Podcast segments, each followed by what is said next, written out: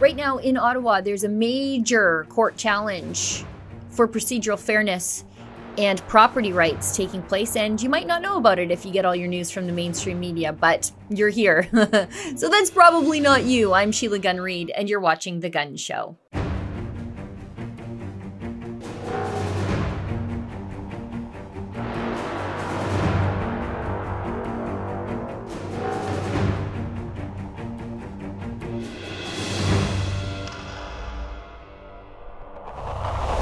Place over the last week or so in Ottawa has been one of the largest federal court challenges in modern Canadian history. It's being brought by six parties, including the Canadian Coalition for Firearms Rights, against the, the Liberal government and their May twenty twenty gun ban that was shoehorned through outside of Parliament through an order in Council. Through the stroke of a pen, the Liberals banned fifteen hundred models of Canadian shotguns and long guns. Now, this court challenge that's taking place in Ottawa right now is being live tweeted by my friend Tracy Wilson from the Canadian Coalition for Firearms Rights, but I should let you know that it has thus far cost the Canadian Coalition for Firearms Rights two million dollars just to have their case heard. But it's costing Canadians a lot more because, according to Tracy, and you'll hear it in the interview today that we recorded after she finished the arduous process of live tweeting federal court. I've done it. I wouldn't wish it on my worst enemy, let alone my friend like Tracy Wilson. But the government is throwing everything they can at the six parties involved in the court challenge. Rooms full of federal lawyers to fight against Canadians who simply reject the idea that they are responsible for the explosion of crime in Canada's progressive cities. So joining me today in an interview, like I said, we recorded yesterday afternoon after Tracy finished court, is Tracy Wilson, my friend from the Canadian Coalition for Firearms Rights, to tell you not only why gun owners should be paying acute attention to what's happening in federal court, but why anybody who cares about property rights should care about their court challenge too. Take a listen.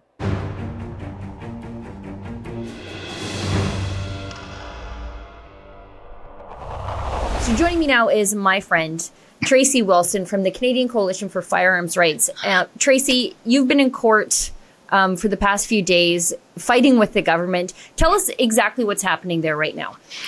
Okay, so this is probably the largest federal court challenge in the history of the country for gun owners. And what's going on is back in May twenty twenty, you'll remember the government decided on, you know, on a whim, using the backdrop of the Nova Scotia shooting to ban over fifteen hundred models and variants of firearms, mostly semi-autos, the A R fifteen included. Um, so they did this through an O I C, an order in council, which for our American friends is similar to an executive order. It's basically avoids the entire parliamentary procedure. There's no democracy. There's no vote. It just happens. And that's it. So your only real recourse to this, well, there's two, um, to fight them in court, which we're doing, or an election, which we're trying for that as well. So there's six different parties that have uh, sort of been lumped together under case management. The C C F R is, is sort of the, the big lead case. There's a couple smaller cases underneath, but, you know, all in all, we've all got the basis covered. And we are challenging the federal government's ability to use an O I C in this manner, challenging their decision that these guns are no longer suitable or reasonable for hunting and sporting purposes, which we've been using them f- safely and without issue for sixty years in this country or longer. Um, and yeah, I, I know for the first five days, everybody's been following my live tweets, which is great. Thank you for everyone watching those. It's really um, sort of difficult because I'm doing it in real time in the room. room. Um, but I'm hoping that it gives some perspective from inside the courtroom. The problem with gun owners and conservatives is we all work. So I recognize people can't sit and watch the live stream. So, you know, this is a way that they can read this when they get home and, you know, see what, what that happened during the day. So over the first five days, people have been commenting, saying, you know, it's going really well. I really appreciate this. These are great arguments. I feel like it's going in our favor. And then, of course, here we are on day six. And it's like, you know, hitting a brick wall because it's the first day that we're hearing from the government. So, of course, it seems like everything's going splendidly when we're only listening to our side, you know, see a whole echo chamber thing. So today the government had an opportunity to respond tomorrow as well. Uh, they'll be taking most of the day tomorrow. And their idea is, of course, just to kind of rapid fire, try and, um, you know, eliminate all of our arguments from all the various legal teams. So there's a whole bunch of disinformation, a whole bunch of sort of leading things to the judge. You know, we were talking about um, people's inability to file a Section seventy-four challenge because of the way this was done, which is something that, you know, the average person could probably do with a very limited amount of legal advice. And the Attorney General's lawyer comes back and says, well, you know, they could, um, they can't do that, but they can file a judicial review. That's like a three to five year court battle. We're talking hundreds of yeah. thousands of dollars. They know full well Canadians aren't going to be able to do that. So it felt like a huge slap in the face when they said that today. And then one other little highlight I want to share was, it's funny, I often talk in interviews about the social contract that gun owners have made with the government. You know, here in Canada, we've got probably one of the strictest gun control regimes in the world. There's a whole bunch of, you know, rules, regulations, and laws. And we follow them, regardless of how ridiculous they are. And I feel like we've made a social contract with the government where we've said, okay, fine, we'll get the license, we'll go through the training, we'll store them carefully, we'll follow all those rules, we'll transport them carefully, we'll follow every single precaution and rule that's been set up over thirty or forty years of gun control madness, um, but leave us alone. And Solomon Friedman, who's the uh, lawyer in the Parker case, good friend of, of I think everybody, everybody on our side of the on our side of the table, but a really talented lawyer. And he made an argument the other day in his submissions where he called it uh, the bargain that we've made, and it's it's the same idea, right? Social contract, bargain, just different terms. And today, the Attorney General's the Attorney General's lawyer was almost appalled that we would even say that. And he stood in court and said, there is no bargain. There was no deal made with gun owners. I don't know where you're coming up with this. There's there's no deal for you. And I, it just sort of made me think, like, I at this point, you know, I try my best to be a, a really careful person and to obey the law and respect my country and respect authority. But just him saying that really changes the way I think about my relationship with the government. You know, I, I've done everything you've asked of me, and you just flat out said in court, it's not enough. There is no deal. It doesn't matter what you do. We're going to do whatever we want to you, and you're going to take it. That's a problem for me. Right. Yeah. Yeah, it sure is. And, you know, there's one thing that you missed in all of that.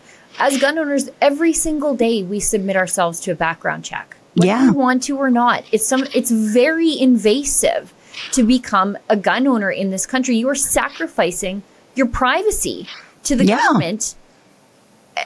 Uh, and, it, you know, and you are knowingly, the day you get that gun license, you know, you will be scapegoated going forward by yeah. the government for the failings that they have committed and their progressive policies in places like Toronto and Vancouver and Montreal, um, and their failings to address uh, gun trafficking at the border, that you know, you know, because it's what always happens, that they will come after you. And then for them to stand up in court and say, well, there's no, I mean, you know, we, you submitted yourself to all these things and we don't have to do anything. We can actually do whatever we want. That's basically what yeah. we're saying. Well, yeah. And part of the, you know, there's, there's about seven different legal arguments to our challenge. And one of them is, it says right in the law that a gun cannot be deemed prohibited or restricted if it is reasonable for hunting or sporting use, right? So, you know, that that's sort of like a protection for gun owners, that they're not going to come along one day and ban all your stuff. Well, here we are. They've banned probably half of it. And the Attorney General's lawyer stood up today and said, um, you know, well, the only thing that determines whether, you know, the reasonableness of a firearm is the G I C's opinion, the govern- governor and council's opinion. So what if they decide that no guns are reasonable for hunting? You can hunt with a bow or a stick, or just don't hunt. I I don't know. Like, they just seem they seem to believe that there is no limitation on their powers. There's no checks and balances, and there's no recourse for gun owners. So, you know, I'll be interested to see uh, what comes out tomorrow uh, in the rest of their argument. And then, of course, we'll have closing arguments. Uh, we get half a day for six teams to go forward. So they'll have to be very limited in the scope of their um, sort of their final you know, argument back and forth with the government.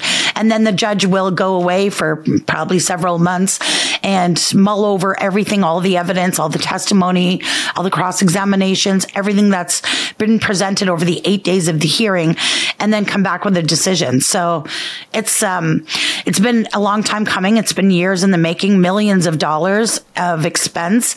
And just to see the flippant attitude from the, you know, the massive legal team. This is something else you'll find interesting. I don't want to take too much time. No, but I'm no. so I'm sitting in this courtroom. It is a federal court, but it's being heard in the the Supreme Court of Canada building because they have a larger courtroom. So we've already had to move to a, a fairly substantial sized courtroom. And I'm sitting at the very back. I'm sitting with self-rep Christine Genereux, who's absolutely nailing it, by the way. But I'm sitting at her table in the back because I'm I'm not an applicant. The C C F R is, and Rod Giltaca and a number of other people. But that's why I'm able to go and live tweet, because I'm not actually involved in the, the case itself. So the room's divided in two halves. And on one half, you've got a number of, of rows of tables and chairs. And that is to accommodate all six legal teams. So all six, like we've all got our own lawyers to, to argue our own arguments. And then the other whole half of the courtroom is the government's lawyers. And there's three chairs per table. I noticed this morning when I went in, on the government side, they've had to increase it to four chairs per table, and it's full. So you've got, you know, it's like the David and Goliath, right? A whole bunch of little Davids over here that make up, you know, less than half the courtroom. And then this massive team of taxpayer funded lawyers who are there with this flippant attitude. Like, there's no deal for you. It doesn't matter if you follow the laws. We're, we can take whatever we want from you. And what I want Canadians out there listening to this, even if you're not a gun owner, you should keep an eye on this case, because this will be a determinant on the question, can the government walk into your life, even though you've done nothing to deserve it, and take your legally acquired property w- you know, with without doing anything to warrant such an action? Can the government do that to you? And if the answer is yes, I think we've got some problems. So I, I, I would look forward to a change in government and, you know, maybe enshrining some kind of property rights in our constitution, because this is, or our charter, because this is very, very concerning just as an average Canadian. It sounds a lot like the Public Order Emergency Commission, where it's just nothing but government lawyers. Yeah. And, uh, you know, all the other people, the interveners, the people who are invested in it, you know, you only get two minutes or three minutes. Yeah. Because you're all lumped together and you don't get an equal say up against this behemoth of the government. Um, and kudos to you for live tweeting. I live tweet court cases all the time. And it is intellectually exhausting, because yes. you're paying attention to what they're saying, but tweeting what they just said, and you're trying to be as accurate and verbatim as possible. So thank you for taking the time. Um, I want to um, ask you about some of the other cases, because you said there are sort of a bunch of you lumped together thanks to case management, with the go- which the government gets the benefit of. So yes. Who else is there with you? Uh, so we've got Solomon Friedman. He's he's um, in charge of the Parker case. So Cassandra Parker, who is, I believe, an Alberta woman. Her and her husband owned a, a firearms business. Of course, they've since gone under. No wonder in this environment, right? Yeah. Um, but really nice lady from Alberta. Um, there's a, the Eichenberg case, which has a number of different uh, applicants on it. I believe, I believe the Ontario Landowners Association is sort of involved with one of them. Um, Um, Ed Berlue is there um, uh, doing arguments for the uh, Hipwell case. John Hipwell is the retired, you know, original owner of Wolverine Supplies, who's actually an applicant on our challenge. Um, but he's representing him as a business owner. Um, Alberta's there intervening, which is wonderful. God bless Alberta, I always say. So thank you for that. And then we have our huge uh, legal team. We probably got the biggest legal team, um, J S S out of Alberta, who, we love of them. course, yeah, they they're so much work for us. They're like experts in their field, and uh yeah they've just been just been stealing the show. But yeah um our our, our Katie Bushalev has been doing a fantastic job. Solomon Friedman, you know I don't want to single anybody out, but they've been doing a really good job with an extremely difficult case. Um but yeah I, I feel bad. I will tweet out all six case numbers and and and names so everybody can get them. I, I can't remember them offhand, but you know there's a lot of similar arguments, but But everybody's sort of tackling it from a different direction, which, you know, it's not one of those things where you throw the spaghetti at the wall and see what sticks. But at the same time, you don't want to go too narrow in scope, because there's different areas of law, administrative, you know, whatever, charter challenges that the that the judge may take a different opinion to. So that's why we've approached it in this way with various different um, parts of the challenge. I'm so happy to hear that you have J S S on your side. They are yeah. such great lawyers. They do so much great work for um, us here at Rebel News, but also through the Democracy Funder, the civil liberties side of the business. I wanted to ask you, because, you, you know, you sort of mentioned property rights there and, and uh, you know, people being under attack for something they didn't do. I actually right. heard somebody describe it as, um, you know, if, if a car stolen in Toronto, a black car stolen in Toronto, runs somebody over, and then you wake up in the morning and the government has outlawed your black pickup truck in Alberta. That's what it's like to be a gun owner these days. Oh, yeah. But um, all of this, as you pointed out in the beginning, stems from the Nova Scotia mass casualty shooting. The Liberals sort of seized upon that as their oh, yes. moment to do the thing that we know Liberals always want to do, and that is take Uh, guns from law-abiding Canadian gun owners. I wanted to ask you a little bit about the Mass Casualty Commission report, because it just came out, and um, you have um, on the C C F R uh, website, you on firearms rights dot c a, you've got the Casualty Commission report linked there. But can you give us sort of a breakdown of what what that means for gun owners, what sort of things they were throwing our way? Yeah, so this was depressing. As you know, we hold uh, we held a seat on the commission itself as a participant. Rod Giltaca, our C E O and executive director, uh, went, did multiple presentations, and he was tasked with the job of looking at the issue of access to firearms. Now, of course, the perpetrator in this horrific crime, which, by the way, was three years ago today, um, Uh, obtained all his firearms illegally. He had, I believe, four firearms. Three he smuggled illegally um, from the United States with his, you know, with his easy access Nexus card. Just drove right across the border without any questions. And then the fourth gun, he um, he did source it in Canada illegally through um, bequeathing. So, in any event, he had these guns. Uh, they the police knew he had these guns. There were sixteen times that the police Um, were advised that there was illegal guns in his home. Not only did they do nothing about it, but um, some, or at least one of the R C M P officers befriended him, became buddies with him. He had replica police cars, uniforms. He had everything. So, you know, the, I, I have often said, and Rod says the same, that the most effective weapon that that perpetrator had was his car, right? Usually when you are in trouble or you need help, you would look to a police officer. So when he's pulling somebody over, you would think, oh, thank God the police can help me. And it's not the police. I can't even imagine the terror of that. But in any event, so this public inquiry, uh, which w- the Liberals fought in the first place, the families demanded it. Bill Blair denied them that opportunity.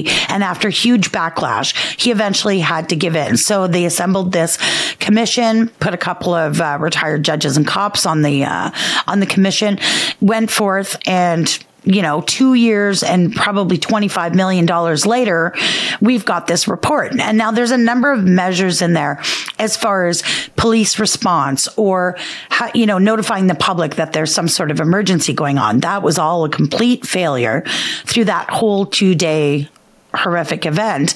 Um, and, you know, most of those were, we, of course, support. I mean, yeah, of course, you, you have to let people know. And the police, of course, this is not, this is an outlier. These things generally don't happen in Canada. That's so I understand. That's so shocking. That's yes. so shocking. These things don't happen here. Right. So I understand, the, you know, how confusing it was. He was very e- um, easily able to hide from the police because he was disguised as one, you know, working in a rural area, back roads. Like, I, I get it. I'm not oblivious to the difficulties that law enforcement face. At the same time, you know, there's a lot we can learn there. So those kinds of things we support. But of course, there was a number of gun control measures that they suggested or are uh, promoting with this report. Report, which to me, you know, as somebody who's sort of been really following this, working on it, you know, Rod's been, you know, I've been working with Rod on his stuff to find out that this is once again used for gun control, knowing that that perpetrator was not a licensed gun owner. He had no relationship with the firearms community in Canada. He didn't acquire his guns legally. There is no gun control or further law that would have prevented what happened. And that's the idea here. We want to prevent this from ever happening again, right? So, of course, they put forward that they f- support, you know, a full ban on basically all semi-autos, um, handguns, which right now are frozen, but not technically uh, banned from ownership. Um, magazine restrictions. They had a whole bunch of stuff in there. And to me, it read like the Paulie Susouvier wish list, right? Which, you know, oddly enough, they they also, um, you know, didn't submit any sort of affidavits or any evidence in our court challenge. And I have a feeling because because they, they probably are the evidence. Right. But in any event, um, yeah, it sort of read like a, a, a gun prohibitionist's dream. Right. And at the same time, you've got the lawyer that's representing the families of the victims. So don't forget, for every victim that is taken, there's an entire family left grieving yeah. and horrified and forever changed because of what's happened. And the lawyer comes out uh, for, that represents these families and says he can't believe that this has been used as an opportunity to promote liberal gun control. And of course, they, they wholly reject it. I mean, again, this is a rural area. Most of the families are gun owners, right? Right. And it's just, to me, it's just, it's... It's hard to maintain faith in our institutions, our systems, and the framework of our society when it seems like, I don't want to sound like a conspiracy theorist, but it almost feels like the fix is in on everything. No matter what we do, no matter what kind of evidence or science or data is put in front of these people, they just jump to their preconceived c- conclusion every time, no matter what. That has and that's, really been, that's the story of the last three years. Yeah. For sure. Yeah. Yeah. So um, I find it disappointing, and I, I feel that um, it's a huge abuse and further assault on the families of the victims who were probably, you know, they probably, there's a lot of measures in there they'd support. But of course, all of that good work, you know, working on, on um, you know, new policies for law enforcement, working on new policies for alerting the public that there's some kind of crazy danger going on. Those things have all been overshadowed because, of course, now they're talking about gun bans again. And it's just, it just feels like if we never get out of this crazy circle that we are constantly in, we're never going to come up with credible solutions to make a safer country. So I don't, I don't know. Maybe that's, maybe that's not the goal that other people have, but that is my goal. Yeah. I, I don't think turning Canada into Chicago, which is a gun-free zone, is helpful to anybody. And I, I can't imagine the heartbreak of these families who, um, they want answers. They want answers yeah. and, and policies that make people safer, but their loved one has become just another vehicle for a liberal policy item to get checked off the list. I mean, some of this stuff is a lot of innocent until or guilty until proven innocent. Oh, yeah. Things like if if you're charged with something and your charges are stayed, dropped, you beat the charges, maybe it wasn't even you, mistaken identity, but it doesn't matter because now you have to prove that you didn't do anything wrong, even though somebody already said you didn't do anything wrong, to get your pal back. That's great. It's impossible. Yeah, it's impossible to prove a negative. How do you prove something didn't happen when it didn't happen? It's... I don't know. It just, it feels like we're in upside down world every single day. I almost dread getting up and coming down to make a coffee and flicking on the news because it's just, you know, it's a complete clown show and it doesn't have to be this way. I don't know. Maybe I'm a little naive. I feel like it wasn't always this way, but it's, yeah, it just, it feels a little, a little out of control. And um, I just sort of miss when we could sit down as a country, even if we're on different sides of a debate and at least find common ground. I feel like that's gone. There is no common ground. Yeah, it used to be that the people with whom we disagreed, we didn't think they were evil. We just thought yeah. they were wrong. And right. I think that has shifted drastically, for sure, in the last five or six years, where um, the Liberals have taken to dehumanizing and um, demonizing their opponents. That, you know, yeah. if, you, if you have a different viewpoint on COVID, then you're just a grandma killer. If you think, well, maybe maybe we should maybe we should be worrying about the gangs and not the duck hunters, then you don't care about the people who died. Right. Um. I, I mean, it, it's. I, I don't know. I, I don't know how we undo this. I think there's well, and a lot it's, of healing to be done.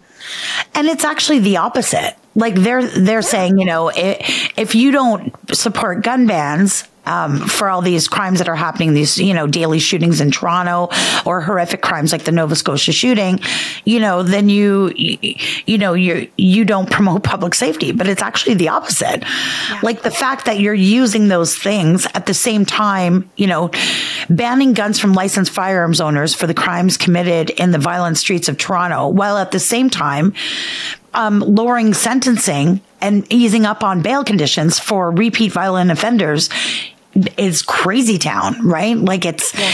it's the opposite of public safety. And, you know, I don't know. I I can't imagine that it would be intentional, but these these are not stupid people. And the people behind the scenes who are putting forward these policies and crafting this legislation for them are not stupid either. So what is it, you know? Yeah, it's it's where all my conspiracy theory hackles go up, where, yeah. you, you know, if if it were just about them and us having a different viewpoint on what public how to achieve the same public safety goals. But when they are, as you say, lowering the sentences for violent crimes, um, then it's really not about public safety, is it? No. It's really about disarming the population. And it is. Uh, and then, you know, who knows what they want to do after that. Now, you mentioned, I, I don't want to take up too much of your time because you were in court all day. It is very, very exhausting. I I, I relate. Um, but please, you mentioned that you are in the a David and Goliath battle for people just like me who can't be in court. Um, right. So tell us how the public can support the very important work that you're doing to hold the government to account and protect property rights for Canadians, because it, that's really what this comes down to.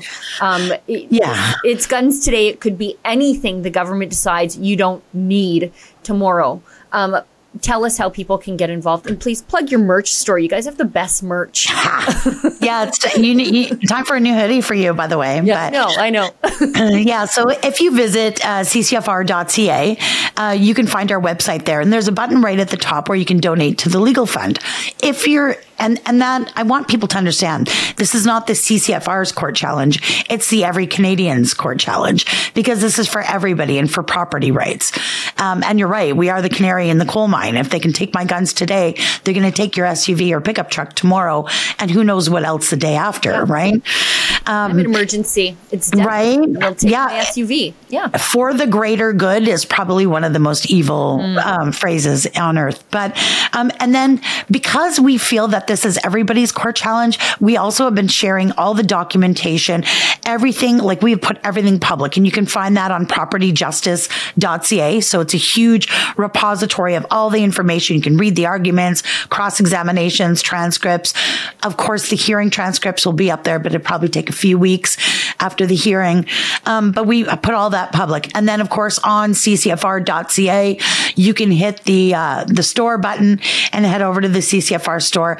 Any way you can help us out at all is a huge help, because at the end of the day, we can't do any of this if people aren't there supporting us. And people have been great, but even this hearing alone is probably, oh, I don't know, one hundred fifty thousand dollars. Like, least. we're just, we're bleeding money, right? So, yeah. Yeah. Great lawyers cost money. You get what you pay for when it comes to lawyers, you and you guys have some of the best. Definitely do. Yeah. Yes, they're great. Tracy, thanks so much for taking the time. Thank you so much for the advocacy you do for just the normal people who want to be left alone by the government. That's all we ever asked for. That's the goal. Speaking. Yeah. Yeah. Um, so thank you so much. Uh, say hi to Rod. Um, I will. For you guys in court.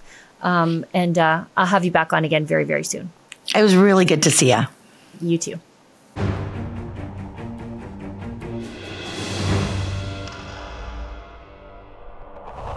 Well, friends, we've come to the portion of the show wherein I welcome your viewer feedback. Unlike the mainstream media, and I say this every single week, and I realize it gets redundant, but I actually care about what you think about the work that we do here at Rebel News, for good or for bad, because without you, there really is no Rebel News. We don't take a penny from Justin Trudeau, and how could we ever hold him to account if we did?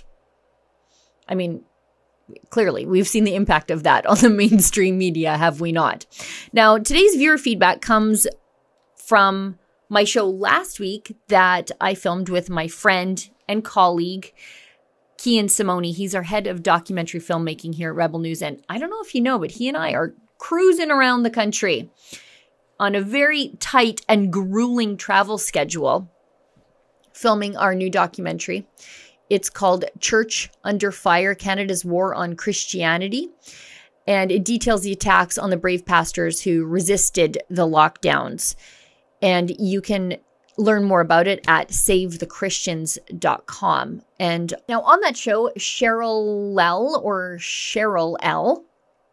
writes, what happened to the church in Aylmer that was an attack by the L G B T group? I think you mean the Church of God in Aylmer, Ontario, and that is pastored by Henry Hildebrandt. I watched the group start on Facebook and grow with the purpose of stopping churches from opening and serving on the streets. That pastor had made enemies within his own small town from people who maybe were once members of his church, but went to the gay community. I don't know if that's true or not, but uh, there were attempts made to divide Pastor Henry from his community after so long in building and forming relationships and trust. Um, I, I think that's really going to be some of the hardest damage to repair within Canada, is where pastors who had built so much trust and goodwill in their communities, certain people were willing to throw everything they knew about those pastors and those congregations out the door, simply because the government told them to. Anyway, let's keep going. The hatred they had for him was poisonous. Every time they found out that he was going to be open for services, Facebook alerted the activists to be there to protest. I can't wait to see the full documentary. So I should let you know, we did head out to Aylmer, Ontario. We flew out from Alberta uh, last week, although I'm losing track of all the traveling because it's been a lot. Um, and we met with Pastor Henry to hear his story and and to go around Aylmer and just to see what was allowed to be open while the church was closed, and to hear about the impact that it had on him and his congregation, him personally, his family personally, and the people who consider the Church of God their family. Now, I should tell you, if you want exclusive access to the behind-the-scenes making of the documentary, including me chasing some seagulls in Saint John, New Brunswick, Um, might I suggest you go over to save the christians dot com, where you can select your level of support for the work that we're doing on the documentary. You give us some money to make the documentary, and we give you something back in the form of perks, and there's something for every level. Um, but if you do support our work, you do get to see some of those behind-the-scenes vignettes of Sheila and Keean driving across the country um, in a rental car, eating beef jerky and drinking bad road coffee to tell the other side of the story, the story that the government wants you to forget and the mainstream media never told. That's at save the christians dot com. Well, everybody, that's the show for tonight. Thank you so much for tuning in. I'll see everybody back here in the same time, in the same place next week. Jesse, my producer, thank you so much for bearing with me as I dealt with just absolute technical catastrophes today, but I'm doing my best to be a good sport, and I hope you are too, Jesse. Anyways, as I always say at the end of every show, don't let the government tell you that you've had too much to think.